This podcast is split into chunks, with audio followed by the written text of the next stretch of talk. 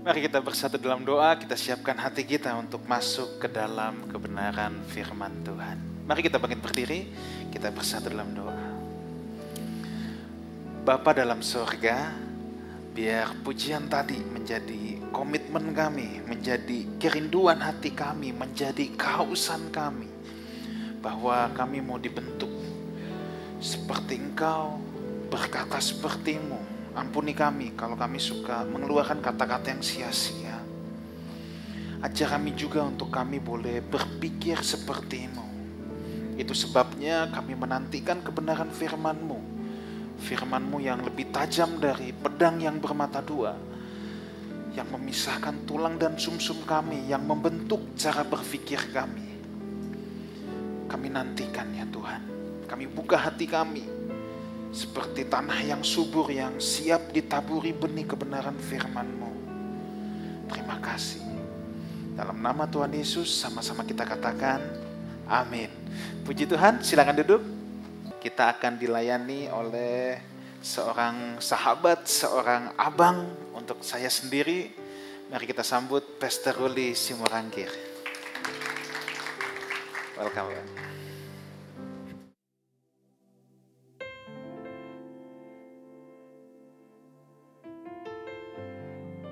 Pada akhirnya, harus disampaikan bahwa iman adalah kemampuan untuk melakukan dua hal. Pertama, mengenali bahwa Yesus adalah Mesias. Itu iman. Kedua, setelah kita mengenali bahwa Yesus adalah Mesias, iman adalah mengenali kehendak Allah melalui Kristus. Itulah iman.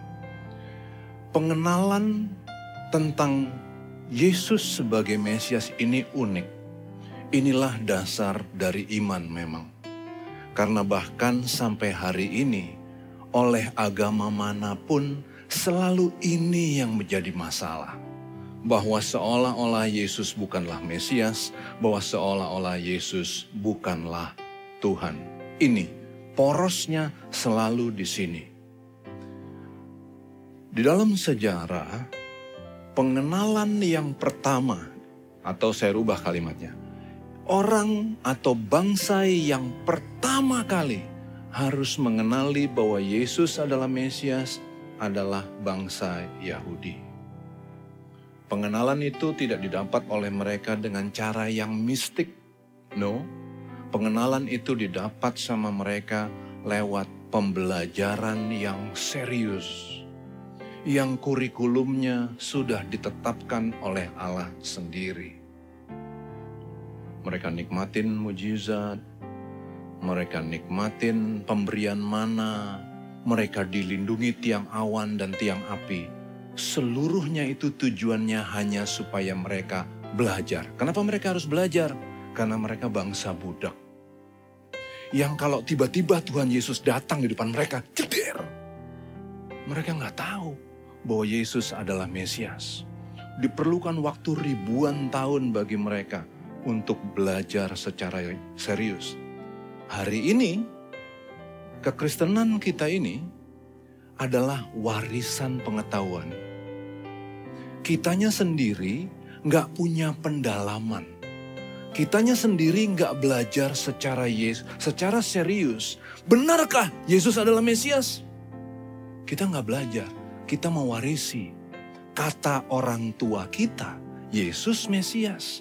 Maka secara tradisional kita mengakui Yesus adalah Mesias. Tapi kalau dikejar sama kita, kapan Yesus menyebut dirinya Tuhan?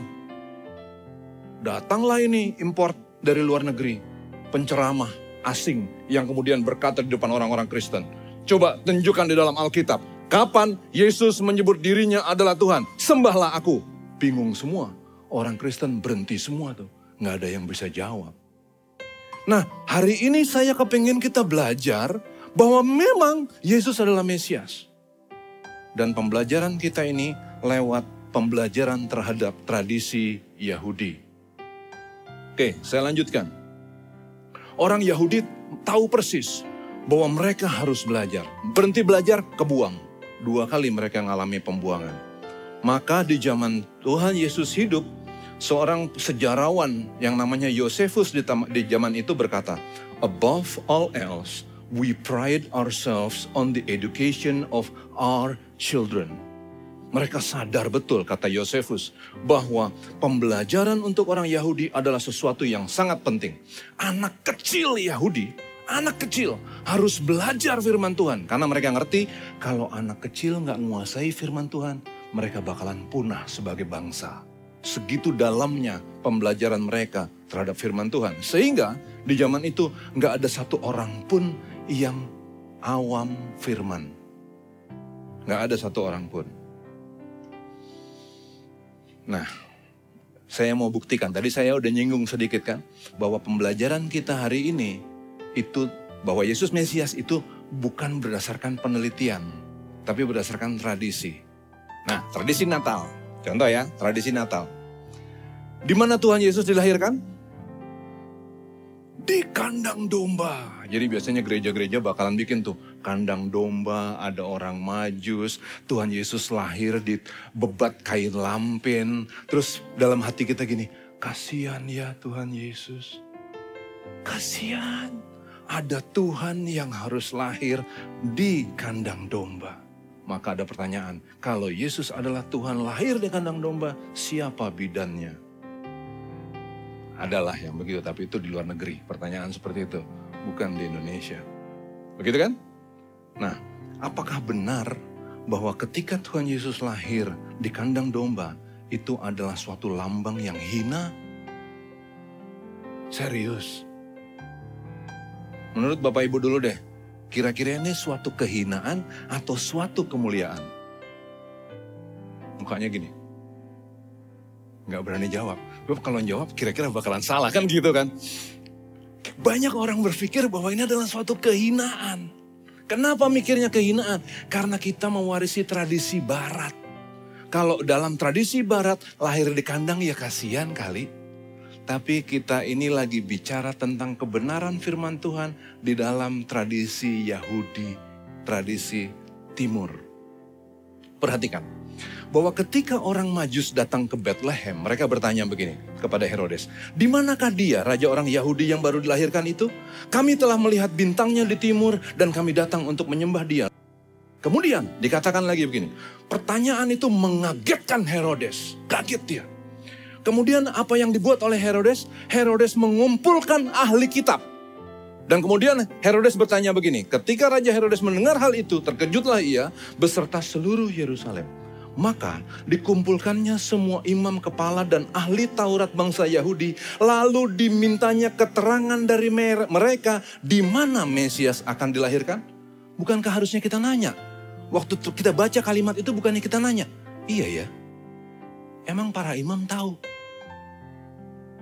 Tahu persis di mana akan dilahirin. Oh, kita jawab, "Iya tahu di Betlehem." Oke, di Betlehem, tapi di mana? Kalau cuma di Betlehem doang itu masih belum masih belum hebat. Masih belum nunjukin pengetahuan yang hebat terhadap firman Tuhan. Tapi exactly where? Mereka tahu. Imam-imam tahu di mana akan dilahirkan. Ih, kok bisa segitu hebat? Itulah penguasaan mereka yang luar biasa.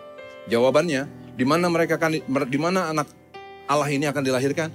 Di Migdal Eder. Migdal Eder, bacanya dalam bahasa Ibrani, Migdal Ekder. Apa Migdal Ekder itu? Migdal Ekder itu adalah suatu menara. Ini menara kawanan domba.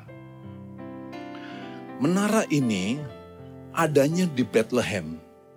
Kurang lebih cuma seratus meter dari pusat pemerintahan Betlehem.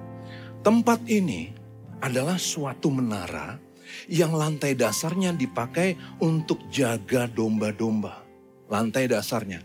Lantai atasnya adalah tempat di mana domba betina melahirkan. Ini adalah bangunan yang sakral. Kenapa? Karena domba yang dipelihara di situ adalah domba yang khusus untuk dipersembahkan di bait Allah, khusus. Dia akan dijaga, menara sorry, menara Ekdel ada domba. Dombanya digembalakan di suatu wilayah di depan menara Ekdel yang dijaga sama gembala yang harus hidup kudus. Harus. Dombanya tidak boleh bercacat, nggak boleh ada celah, dipelihara di lantai satu. Setelah ada domba betina yang hamil, domba betinanya dibawa ke lantai dua, di mana lantai dua ini suci kudus dalam tradisi Yahudi, lepas dari segala bahaya, dibawa ke sana untuk melahirkan. Dijagain sama imam, dan ketika domba itu melahirkan ditutup kain lampin. Maka ketika dalam Lukas dua ayat dua dikatakan kepada gembala, gembala yang mana ini? Apakah gembala umum? Bukan, gembala yang khusus melayani Migdal Ekder. Apa yang dikatakan? Malaikat datang. Lihat, ada bayi yang lahir di palungan, ditutup kain lampin. Kira-kira apa yang ada di pikiran mereka? Hah? Bayi lahir di kain lampin. Oh, itu adalah penggenapan nubuatan kuno mengenai bagaimana anak Allah itu akan lahir. Ingat, Yesus adalah domba, anak domba Allah. Amin. Anak domba Allah itu menurut catatan di dalam Mikha empat ayat kedelapan dikatakan begini. Dan engkau, hai menara kawanan domba, hai bukit putri Sion, kepadamu akan datang dan akan kembali pemerintahan yang dahulu, kerajaan atas putri Yerusalem. Mikha empat ayat delapan. Mereka tahu melalui ayat ini bahwa suatu saat nanti Mesias yang adalah anak domba Allah akan dilahirkan di mana? Migdal Ekder. Hebatnya. Dikatakan begitu kepada gembala-gembala, gembala bilang, oh wow, sudah lahir anak domba Allah itu yang akan dipersembahkan bagi dosa semua manusia. Di mana? Di Migdal Ekder. Karena itu mereka lari ke sana, mereka kumpul di sana, dan betul, gak lama kemudian datanglah bala tentara surga yang berkata, kemuliaan bagi Allah di tempat yang maha tinggi dan damai sejahtera di antara manusia yang berkenan kepadanya. Kebayang gak suasananya kayak apa? Luar biasa mulia. Mereka semua diem. Sudah digenapi kelahiran itu. Inilah Mesias, anak Allah, anak domba Allah yang siap untuk dipersembahkan bagi kemuliaan Bapa. Bukan hina-dina. Kacau kita kalau kita berpikir bahwa itu adalah kelahiran yang hina. Never at all. Memang malam itu tidak ada penginapan di Yerusalem, betul. Tapi itu bukanlah suatu kebetulan. Itu adalah suatu pemenuhan terhadap nubuat Mikha empat ayat delapan. Bahwa dia harus dilahirkan di Migdal Ekder. Kita berikan dulu kemuliaan buat Tuhan. Luar biasa ini. Baik, kemudian. Iman tadi apa? Mengenali bahwa Yesus adalah Mesias. Dia lahir di mana? Migdal Ekder. Maka dia pasti Mesias. Gak mungkin salah. Nanti ada catatan-catatan sejarahnya. Saya udah kutip sih sebenarnya di sini, tapi saya lewatin. Penulis-penulis kuno dalam tulisan-tulisan mereka menyebutkan bahwa memang Mesias harus lahir di Migdal Ekder. Saya bikin ini melalui penelitian yang serius. Kemudian, tadi apa? Iman, mengenali Yesus Mesias, dan kemudian kedua, mengenali kehendak Bapa melalui pribadi Mesias. Gitu ya? Mengenali kehendak Bapa melalui pribadi Mesias. Pribadi yang seperti apa sih Mesias ini? Filipi dua ayat yang keenam. Kita baca sama-sama. Kita baca sampai ayat yang ketujuh. Filipi dua ayat yang keenam sampai ketujuh. Baik, yuk kita baca sama-sama. Satu, dua, tiga. Yang walaupun dalam rupa apa tadi? Allah. Tidak menganggap kesetaraan dengan Allah itu sebagai milik yang harus dipertahankan. Melainkan telah mengosongkan dirinya dan mengambil rupa seorang hamba dan menjadi sama dengan manusia. Kristus sejak mula semula bersama-sama dengan Allah. Segala sesuatu diciptakan melalui Dia dan tidak ada segala, segala apapun yang diciptakan tanpa Dia. Dia setara dengan Allah. Dia adalah Allah. Betul? Tapi Dia mengosongkan dirinya menjadi sama seperti manusia. Dia adalah pribadi yang hidup tanpa hak. Saya dan Pak Suranta, karena sama-sama pengacara, kita ngerti. Manusia sejak lahir sampai dia meninggal adalah pengemban hak dan kewajiban. Tapi di hadapan Allah, Yesus mengerti bahwa pribadi yang benar adalah pribadi yang hidup tanpa hak. Tadi pujian dari Frankie keren banget, bahwa di dalam Yesus kita harus hidup tanpa hak. Ku lepaskan hakku. Begitu kan? Itulah yang dibuat sama Yesus.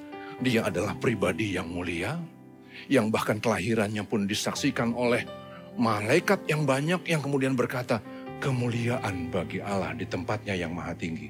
Tapi dia melepaskan haknya. Dia melepaskan keberadaannya sebagai Allah, menjadi sama seperti manusia, nanti lahir di kayu salib. Hina banget. Tapi Dia rela bikin itu. Maka, kalau kita bilang bahwa kita dia adalah anak Allah, kita adalah anak Allah, amin. Kita dilahirkan karena iman kita kepada Allah, maka kita disebut sebagai anak Allah. Katakan amin. Apa yang harus kita buat? Kalau kita menyebut diri kita adalah anak Allah, maka yang harus kita buat, kita harus hidup sebagaimana Yesus hidup. Masih bilang, bilang amin gak ini? Berhenti di sini. Saya ulang dulu. Kalau kita anak Allah, tidakkah kita harus hidup sebagaimana Kristus hidup? Katakan amin. Mulai amin, aman, aman, aman, amin. Amin dan aman. Kita harus serius banget ini. Kalau kita adalah anak Allah, kita harus hidup sebagaimana Kristus hidup. Artinya, hidup tanpa hak. Nah ini yang ruwet. Di bagian ininya yang ruwet.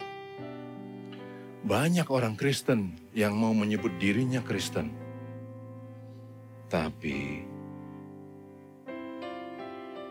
begitu bicara tentang hak, melepaskan hak, susah. Susah. Susah banget. Perhatiin tadi. Tadi saya cerita. Imam, imam dan guru-guru Taurat tahu nggak di mana Yesus dilahirkan? Jawabannya tahu kan? Di mana? Di Migdal Ekder, benar kan? Siapa Yesus? Mereka juga tahu. Inilah Raja Yahudi, betul kan? Mereka datang nggak ngadep Yesus? Imam tahu persis di mana Yesus dilahirkan. Tapi mereka datang gak ngadep Yesus? Cuman tiga orang majus yang datang ngadep Yesus. Imamnya kemana? Cabut semua. Kenapa gitu? Karena imam punya cara. Imam tuh asik. Dia punya status sosial. Dia punya pendapatan. Dia punya kehormatan. Dia sok. Dia hebat. Ini tokoh hebat. Kalau dia datang. Kalau dia datang ngadep Yesus, orang Raja Yahudi. Mati mereka, dibunuh sama Herodes. Daripada gue kehilangan mata pencarian, daripada gue kehilangan status sosial, gue gak mau. Mereka mengedepankan hak. Banyak orang Kristen hari ini juga seperti itu. Mereka kepengen jadi seperti Daud. Mereka pengen hebat. Mereka kepengen nikmatin mujizat, dipelihara sama Tuhan, dijagain seperti Israel dijaga keluar dari Mesir. Laut dibelah bagiku. Begitu ada persoalan kita datang ke Tuhan, Tuhan tolong, kita berharap laut dibelah untuk kita. Itu hak. Gak salah sih. Tapi waktu kita berurusan dengan Allah, pribadi yang sangat mulia di surga, kita harus hidup sebagaimana Yesus hidup. Kalau kita cuma minta hak, dan hak, dan hak all the time, waduh, kita nggak jadi bangsawan. Kita nggak jadi prajurit yang hebat. Kita cuma jadi jemaat yang cengeng. Tapi pasti bukan jemaat di sini kan?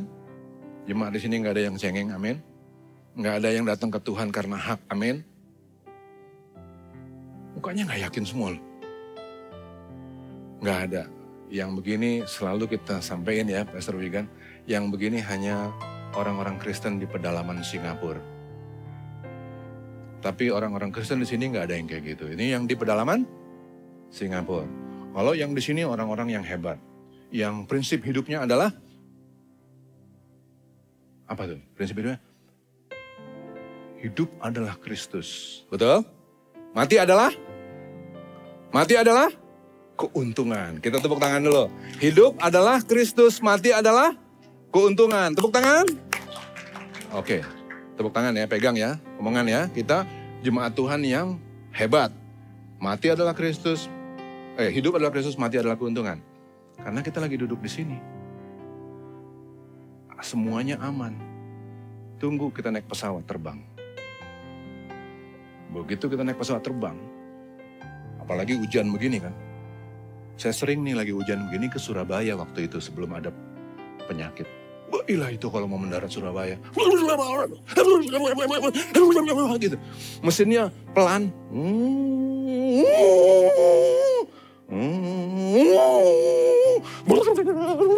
Gitu. Suatu kali saya mau mendarat nih sama istri saya. Mau mendarat. Set. Itu pesawat jatuh loh. Bak gitu. Kopi di depan saya mental, terus mental. Pramugari lagi jalan anggun, jatuh, dia mental, dia jatuh, duduk gitu. Semua hening, diam semua. Gak lama jatuh lagi pesawatnya. Buk. Itu pramugari yang lagi lagi diam di gitu, terbang lagi, seng, duk. Begitu kedua kali jatuh seperti itu, orang-orang di belakang pada teriak. Tahu teriakannya apa? Jesus! Jesus! Udah gak pakai bahasa Indonesia lo ya. Kalau pakai bahasa Indonesia belum emergency. Kalau udah bahasa Inggris itu sangat-sangat emergency. Iya kan? Hidup adalah Kristus, mati adalah... Serius. Kenapa dia teriak-teriak Jesus? Coba, kenapa dia teriak-teriak Jesus? Kenapa? Gak mau mati kan? Kenapa gak mau mati? Mau menikmati hak selama hidup di sini. Itu masalahnya kan? Jadi jangan bikin mainan. Kekristenannya bukan mainan. Kekristenannya adalah cara hidup yang sangat serius. Apabila kita mau mengatakan bahwa Yesus adalah Mesias, hari ini kita udah yakin bahwa dia Mesias. Karena kita tahu bagaimana dia lahir. Tapi ketika kita mengatakan bahwa dia adalah Mesias, hidup sebagaimana dia sudah pernah hidup, adalah kehidupan tanpa hak.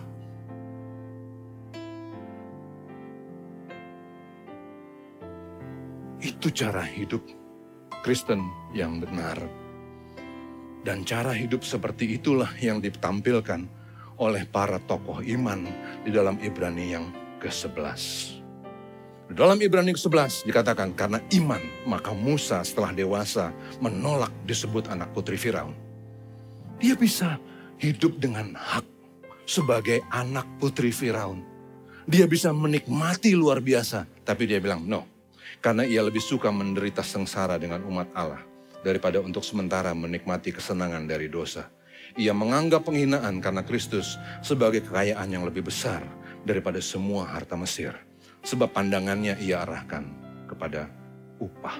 Upah di dalam kehidupan yang kekal. Itu yang dilakukan oleh Musa. Itu juga yang dilakukan oleh seluruh tokoh-tokoh iman. Hidup tanpa hak. Bahkan Ibrani sebelas bilang begini.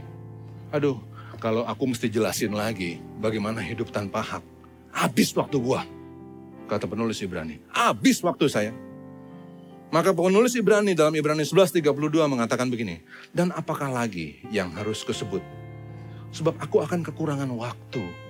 Apabila aku hendak menceritakan tentang Gideon, Barak, Simpson, Yefta, Daud, Samuel, dan para nabi. Semua itu adalah orang-orang yang hidup tanpa hak.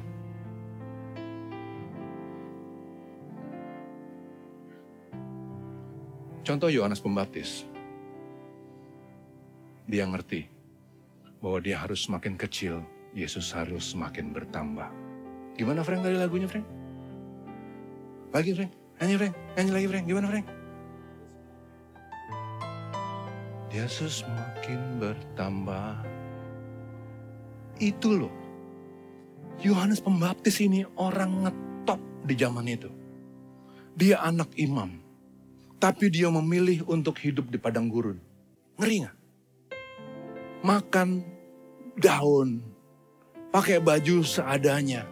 Tapi justru karena pelayanannya dia yang luar biasa, maka Yesus makin cepat dikenal. Coba, dia ini ngetop banget orang ini. Orang ini luar biasa ngetopnya.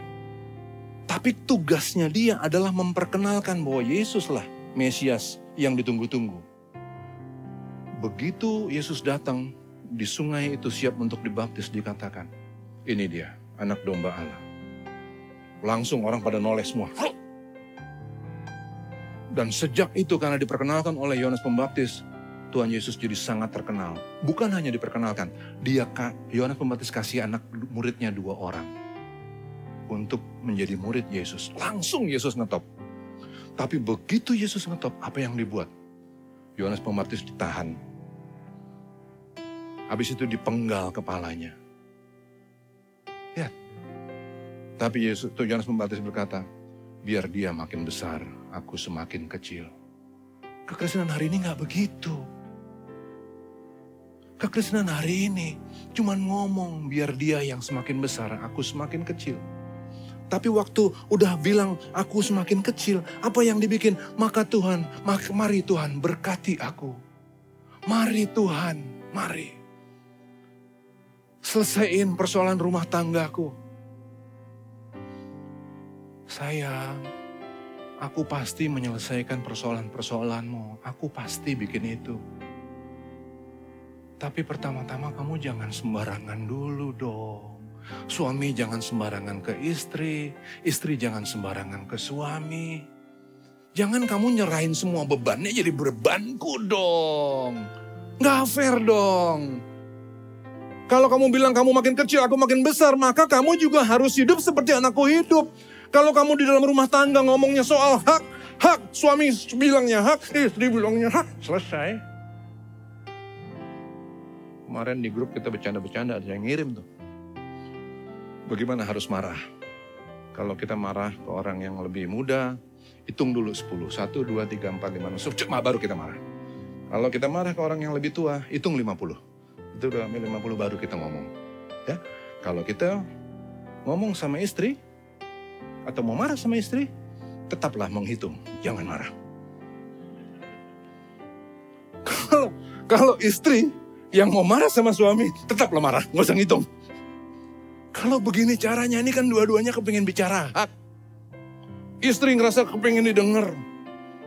Habis itu ada lagi grup di grup masuk lagi gini. Istri itu perlu dibutuhin, perlu diperhatikan kebutuhannya. Tas, ada berapa macam tas? Tas hari-hari, tas pergi, tas pesta, tas olahraga, macam-macam. Sepatu, sepatu juga ada banyak, segala macam batu. Batik mama, batik mama juga ada banyak. Batik ini, batik itu, batik ini, batik segala macam, ya kan? Abis itu ini dan itu dan ini, anak-anak. Suami kebutuhannya apa? Kebutuhan suami, cuma satu. Obat pusing kepala. Ini kan bicara hak. Bagaimana kita bisa datang kepada Tuhan waktu kita bicara hak. Sementara keluarga itu adalah presentasi-representasi dari hubungan kita dengan Allah. Kalau kita gak bisa bersikap dengan benar sebagai suami kepada istri, orang tua kepada anak-anak, anak-anak kepada orang tua, hancur hubungan kita sama Allah, gak benar. Maka pertama-tama, Natal ini, karena kita sadar bahwa Yesus betul-betul adalah Mesias, kita mau hidup tanpa hak. Mulai dulu dari rumah tangga kita. Mulai dulu dari hubungan kita sesama suami istri. Suami istri dengan anak. Anak juga kepada orang tua.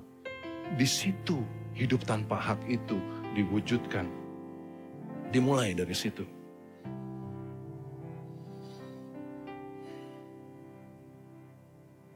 Kita mau jadi seperti Daud. Tapi kita nggak mau. Atau banyak orang Kristen di pedalaman Singapura yang nggak mau hidup seperti Daud yang dikejar-kejar sama Saul. Kita mau beresnya. Kita mau perlindungan Tuhannya. Jangan begitu. Itu adalah kehidupan yang mengutamakan hak. Nah, bagi bagi para pahlawan iman ini, hebat deh. Kita buka yuk. Ibrani sebelas ayat tiga puluh delapan. Para pahlawan iman yang hidup tanpa hak. Ya. Kemudian Alkitab, firman Tuhan mencatat sebagai berikut. Ibrani sebelas ayat tiga puluh delapan. Sama-sama kita baca. satu, dua, tiga. Dunia ini, ulangin dulu. Yang lebih keras. satu, dua, tiga. Dunia ini tidak layak bagi mereka. Tapi banyak orang Kristen hari ini yang berusaha layak bagi dunia. Para pahlawan iman, karena kedahsyatan iman mereka, dunia tidak layak bagi mereka. Banyak orang Kristen hari ini yang melayakkan dirinya bagi dunia. Maka di dalam pikiran banyak orang Kristen yang menjadi masalah adalah mengenai seberapa besar rumah, seberapa bagus mobil, seberapa banyak perhiasan, berapa panjang gelar kesarjanaan. Bukannya salah punya semua itu, nggak ada salahnya. Tapi kalau itu menjadi tujuan hidup, berantakan. Asli berantakan. Saya lagi pegang perkara, orang yang, waduh, hebat sih, kekayaannya luar biasa. Tapi bisa-bisanya lo tega. Bapak laporin anak ke polisi.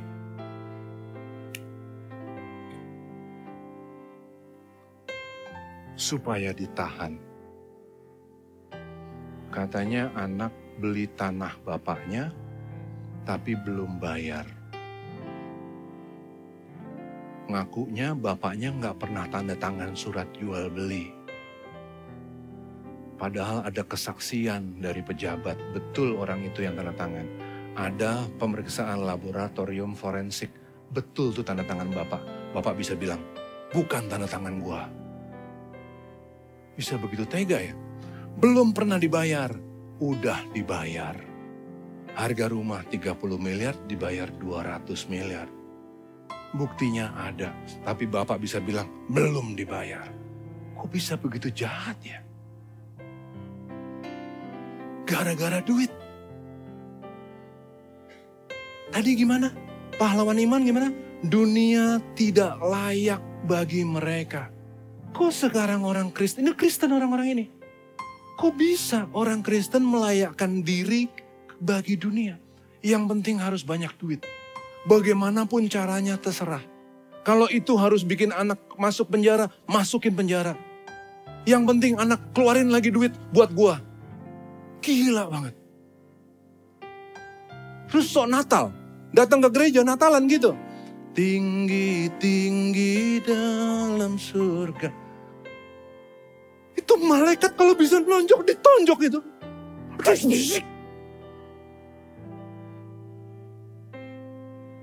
Ngeri banget kelakuan bisa begitu sih. Mau dipakai buat apa sih duit itu? Firman Tuhan dipelintir gak karu-karuan, minta apa saja maka itu akan diberikan kepadamu. Apa sih yang kita minta? Terus apa yang kita minta? Maka minta apa saja yang kita pegang, apa saja yang kita garis bawahi. Bukan kita ya, ini di mana tadi? Orang Kristen di pedalaman Singapura, bukan kita ya, aman ya. Kita hajar terus ya, kita ledek-ledek orang Kristen di Singapura ini. Apa sajanya yang kita garis bawah, minta apa saja maka kamu akan mendapatkannya. Apa saja itu kita hitung tadi sebagai tanah yang besar. Kalau bisa ya kurang lebih satu, satu hektar setengah lah ya kan. Paling sedikit kita bangun rumah dua kamar lah, satu setengah hektar. Iya dong, mau satu setengah hektar mah kita mepet dong. Masa, masa mau banyak kamar ya, cuma dua lah kamarnya. Gitu cara mikirnya kan begitu. Gimana caranya supaya kita bisa beli apartemen di New York? Yang harganya, ya ampun, itu waktu itu saya lihat pesawat, di pesawat, saya buka-buka iklan. Ada apartemen dijual ngadep ke Central Park. Mak, harganya satu triliun lebih. Terus di bawah dijelasin juga biaya perawatan. Biaya perawatan satu tahun itu kurang lebih tiga ratus ribu dolar. Perawatan. Tapi banyak orang Kristen yang kepengen itu tuh. Maka mari kita berdoa saudara-saudara. Seperti Tuhan melindungi orang Israel melalui tembok Yeriko. Mari kita tumpang tangan di iklan ini saudara-saudara. Kita minta apa saja maka ini akan diberikan kepadaku. Itu kan matre. Minta apa saja masa itu sih?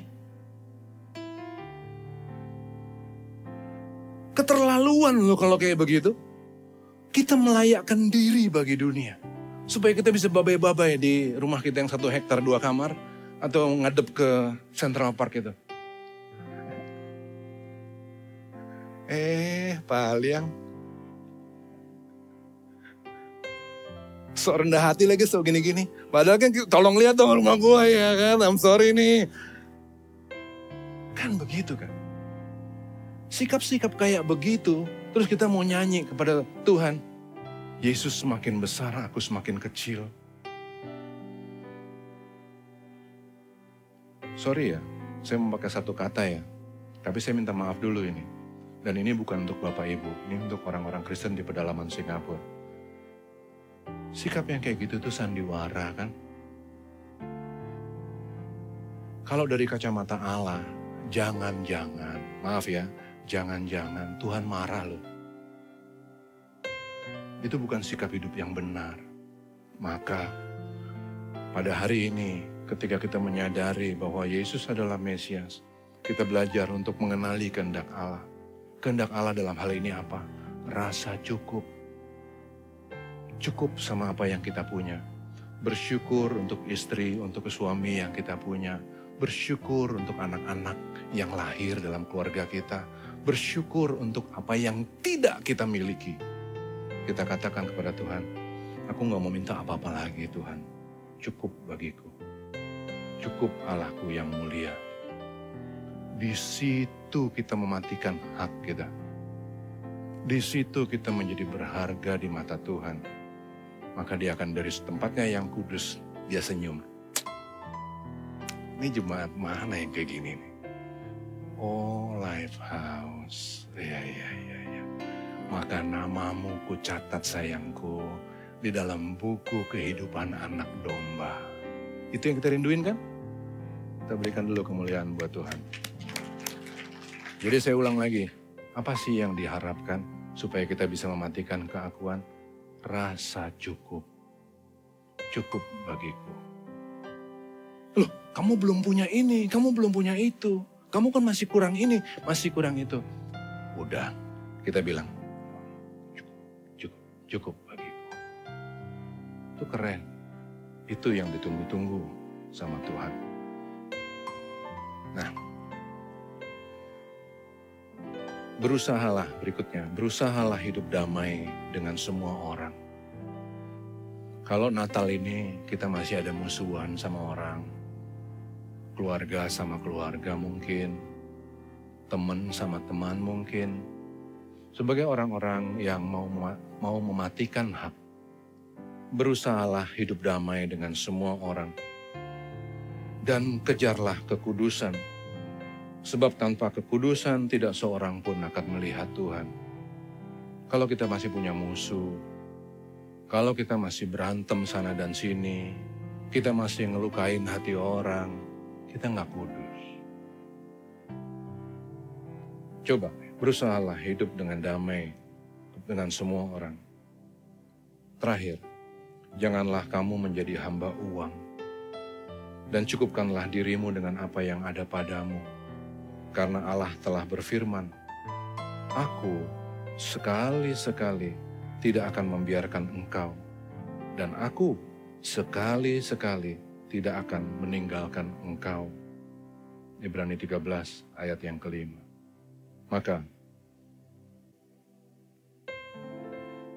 berbahagialah karena melalui Natal dan melalui kelahiran Tuhan Yesus, kita dianggap sebagai anak Allah. Berbahagialah. Namun, sebagai anak Allah, kita harus hidup sebagai orang-orang tanpa hak. Berjuanglah sungguh-sungguh untuk menjadi berkat bagi banyak orang, supaya melalui perbuatan kita yang baik, nama Tuhan dimuliakan. Ya? Brother Frankie, kita nyanyiin lagu pujian yang tadi dong. Mengikut Yesus, itulah kesukaan hatiku. Saya gak janjian sama Brother Frankie nih, bawain firman Tuhan yang hari ini. Tapi bisa pas banget. Kita nyanyiin ya.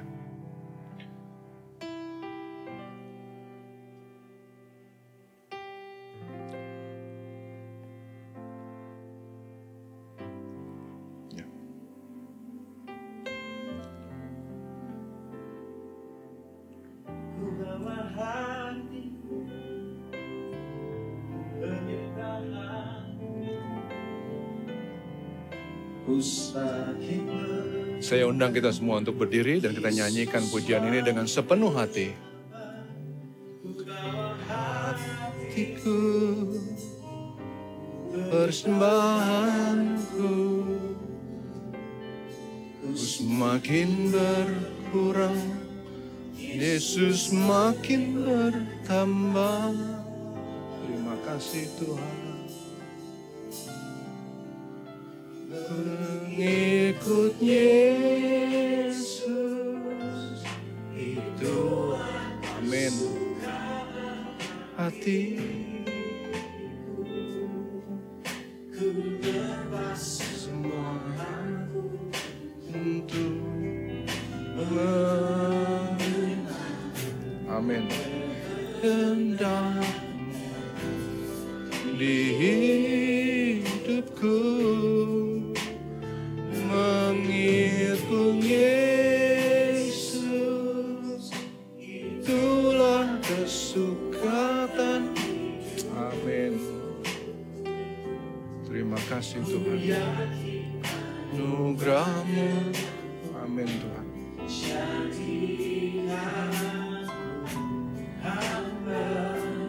Yang berkenan selalu.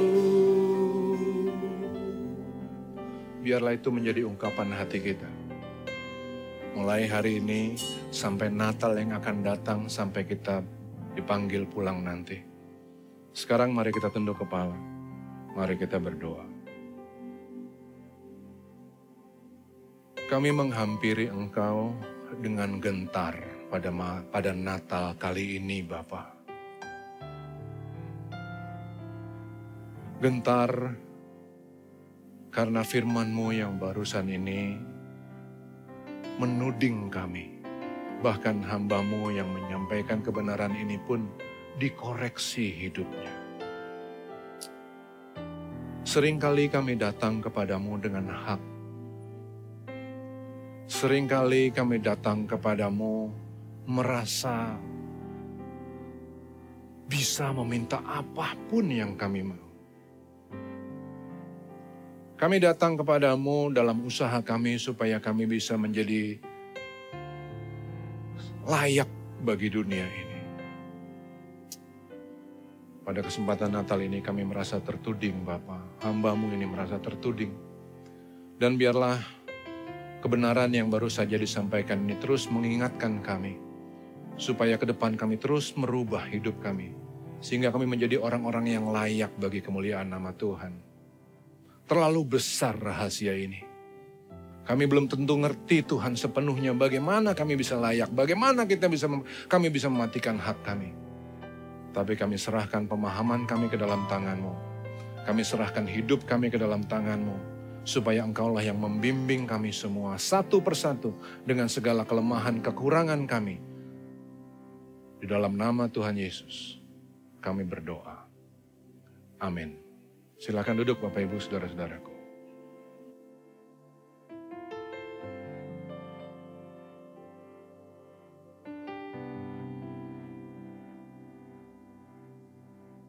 Oke, di bangku saudara tadi ada benda putih ini. Ini adalah pengganti lilin saudara ya. Ini adalah pengganti lilin, jangan dinyalakan dulu.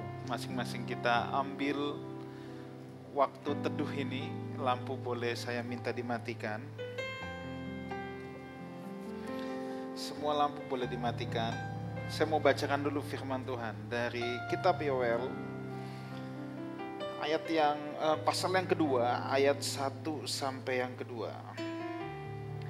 Tiuplah sangkakala di Sion dan berteriaklah di gunungku yang kudus. Biarlah gemetar seluruh penduduk negeri, sebab hari Tuhan datang, sebab hari itu sudah dekat.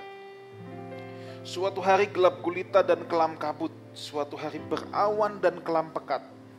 Seperti fajar di atas gunung-gunung terbentang, suatu bangsa yang banyak dan kuat, yang serupa itu tidak pernah ada sejak purbakala, dan tidak akan ada lagi sesudah itu turun-temurun pada masa yang akan datang.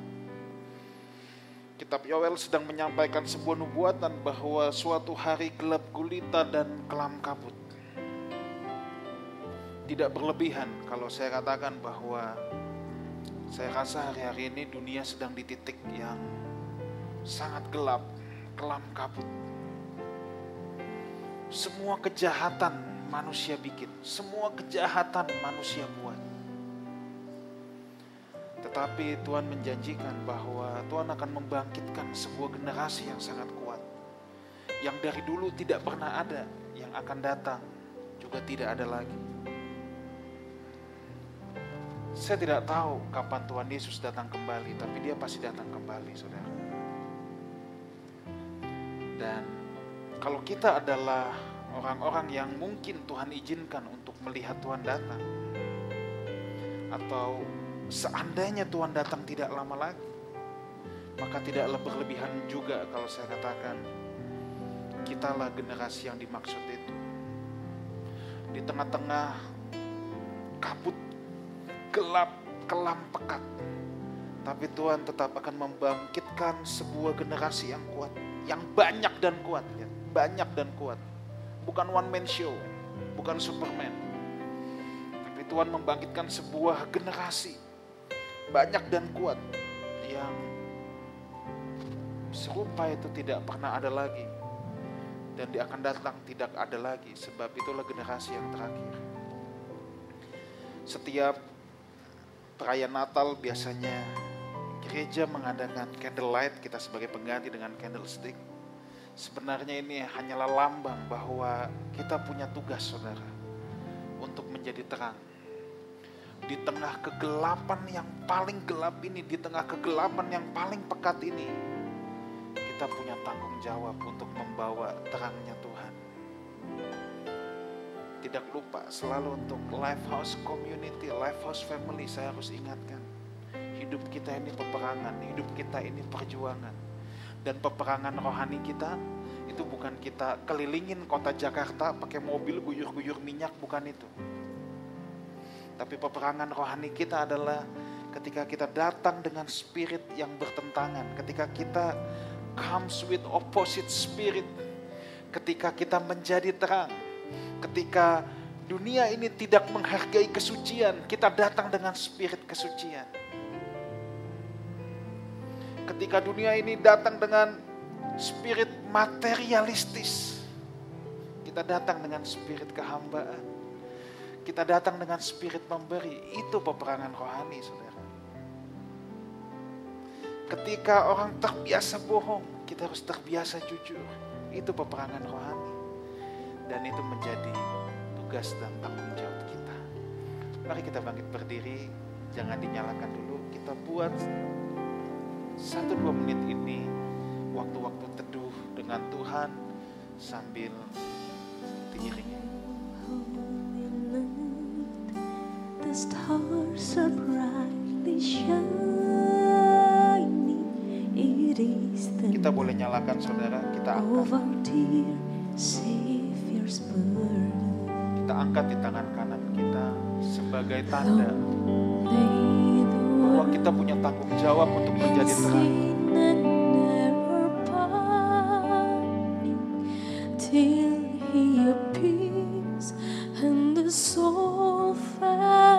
Jadikan saat-saat ini saat-saat rekomitmen kita dengan Tuhan. Kita diingatkan bahwa kita punya sebuah tanggung jawab untuk menjadi terang di tengah kegelapan yang sangat pekat ini. Kalau bukan kita, siapa lagi?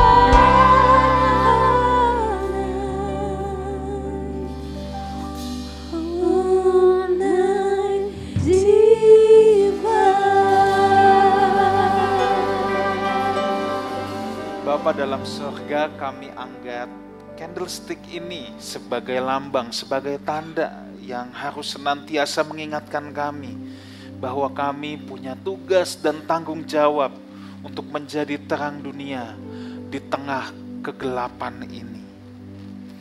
Tuhan Yesus berkata, kamu adalah terang dunia, kota yang terletak di atas bukit, di atas gunung. Akan terlihat, kitalah penunjuk arah itu, saudara.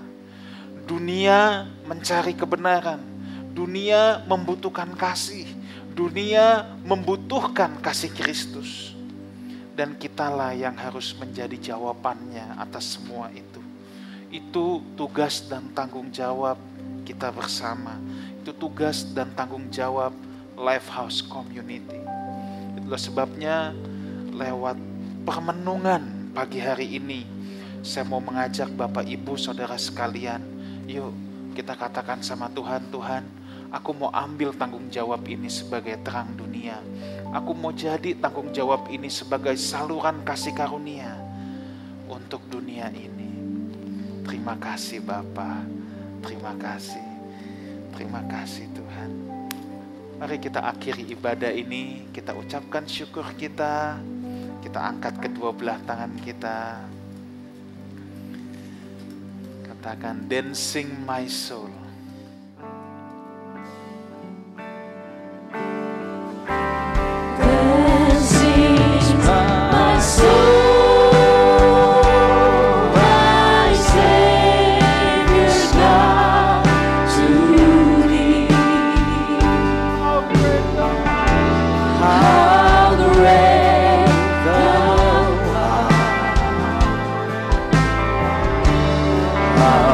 great the